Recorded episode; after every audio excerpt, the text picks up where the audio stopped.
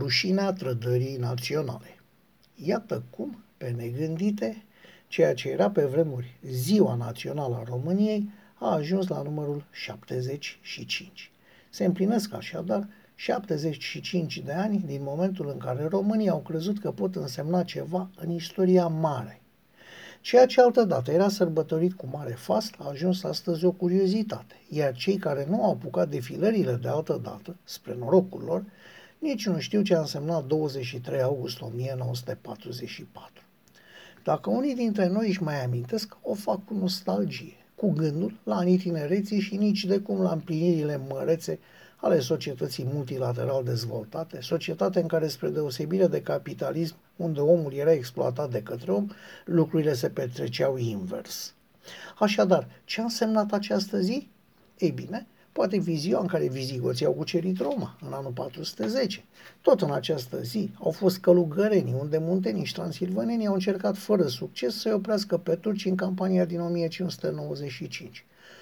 A fost și semnarea sinistrului pact Ribbentrop-Molotov cu urmări din cele mai cumplite până în ziua de astăzi. A mai însemnat și în momentul în care s-a încheiat cea mai mare bătălie de blindate din istorie, la Kursk, în 43. Sau ziua în care, după 30 de ani, Ilie Năstase devenea primul lider mondial al tenisului de câmp masculin, ori momentul extrem de important în care Tim Biel, adică programatorul Tim Berners-Lee, a deschis către utilizatori World Wide Web, www, www sau internetul nostru cel de toate zilele. Iată câteva dintre semnificațiile posibile ale lui 23 august. Noi însă vorbim despre 1944, adică momentul în care România a încercat să scape de URSS, dar a nimerit în cea mai neagră sclavie posibilă. Ce s-a întâmplat? Pare simplu și chiar este simplu. Ofensiva sovietică din 44 adusese armata roșie la Iași.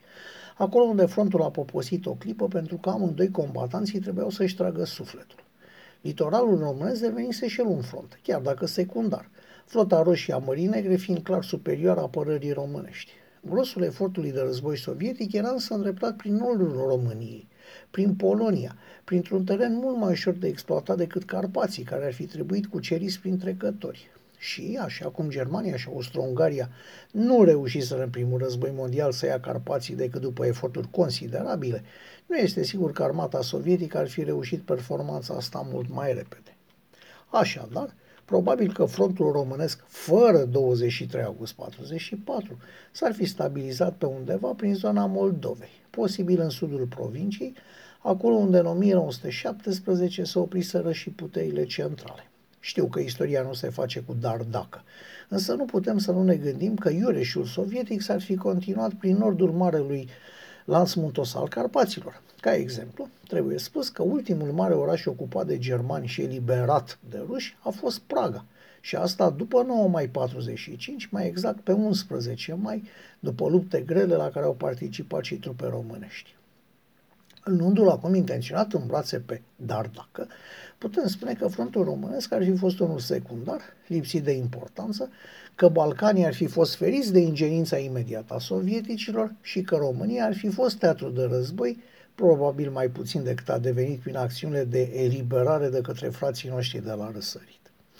În schimb, acțiunea de la 23 august ne-a transformat în trădători și este lucru bine de știut că cine a trădat odată va mai trăda. Am trădat, am continuat războiul alături de inamicul tradițional, nu am recuperat Basarabia, nu am recuperat Bucovina, nu am recuperat cadrilaterul, dar am primit înapoi ce o zvârta de Ardal dată Ungariei în 40, un cadou sovietic pentru instituirea guvernului Petru Grosa. Nu ne-am ales cu nimic. Am devenit gubernie rusească, am plătit datorii de război uriașe, am fost sovietizați și rusificarea s-a încercat cu disperare. Stalin i se adresa lui Dej pe numele mic, fără patronimic. Cunoscătorii limbii ruse înțeleg bine ce vreau să spun. Comisarii numiți de Moscova erau stăpâni. Așa zisele firme de comerț exterior numite Sovrom ne luau grâul și noi în schimb le dădeam petrolul. Atât de masivă a fost poliera, încât au exploatat și exportat în URSS până și pământ cu conținut ridicat de uraniu în vederea prelucrării. România nu a obținut nimic trădând, nici din partea aliaților occidentali și nici din partea sovieticilor care, ca și acum, nu ne iubeau deloc. În schimb, am deschis fără luptă drumul spre Balcani. Am transformat Dunăre, obstacolul natural din vremuri imemoriale, într-o simplă linie pe hartă. Am permis din prostie și lipsă de viziune extinderea influenței sovietice mult dincolo de ceea ce probabil sperau Stalin și ai lui înainte de 23 august 44. Nu doar că nu am câștigat noi, dar i-am tras și pe alții după noi. Este evident că sovieticii au înțeles într-o clipă ce prostie monumentală au făcut din nou românii. Ofensiva din Polonia a fost oprită la porțile Varșoviei, fiind aduse pe frontul devenit dintr-o dată important trupe care să se reverse în întreaga peninsulă balcanică. Da, au profitat de moment pentru a se reorganiza. I-au lăsat pe nemți să lichideze revolta din Varșovia, au renunțat să ajungă în iarna 44 spre 45 la Berlin, dar totul a fost făcut dintr-un calcul extrem de corect.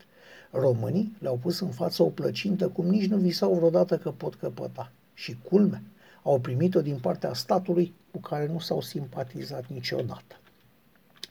23 august 1944 este un moment rușinos, de fapt, în istoria României. Este un moment în care trădarea a arătat că are urmări îndelungate, peste decenii. Este un moment în care oamenii politici de la București nu au înțeles contextul și situația militară. N-au avut, adică, niciun strop de viziune, bazându-se pe ajutorul aliaților noștri tradiționali, care habar n-aveau ce se întâmplă aici. Nu regele Mihai poartă vina. La 20 și ceva de ani. Nu pot spune că a făcut ceva de capul lui și că ar fi putut coordona arestarea mareșalului Antonescu și a întregului guvern. Cei din spatele lui sunt vinovați de orbire politică, de gândire măruntă și mai scurtă decât vârful nasului, de lipsă de înțelegere politică și de privire în viitor. Știu că este paradoxal, dar August 44. Actul din act, august 44 ne-a dus la conducere un electrician, un cizmar și apoi un oltenițean care le-a știut și el pe toate. Iată cum plătim după 75 de ani greșelile și lipsa de viziune a politicienilor momentului acela nenorocit. Din păcate, ce a fost, a fost și nimic nu se mai poate schimba. Totuși, ne-am ales cu ceva demn din toată mizeria asta. Nu, nu cu vorba nemuritorului Gambeta, cum că iubesc trădarea, dar urăsc pe trădători, ci cu angajamentul ambasadei României la Moscova, care promite că până la sfârșitul anului va da publicității o listă cu numele românilor morți în Uniunea Sovietică după război, adică într-un prizonierat transformat în sclavie. Măcar atât pentru că plătim și astăzi greșelile făcute de clasa politică românească în urmă cu peste 70 de ani. Îmi pare rău că trebuie să revin. Nu vi se pare că și astăzi România are, are la conducere același tip de politicieni? Parcă lucrurile se repetă. Cel puțin așa mi se pare mie, unui om de pe stradă.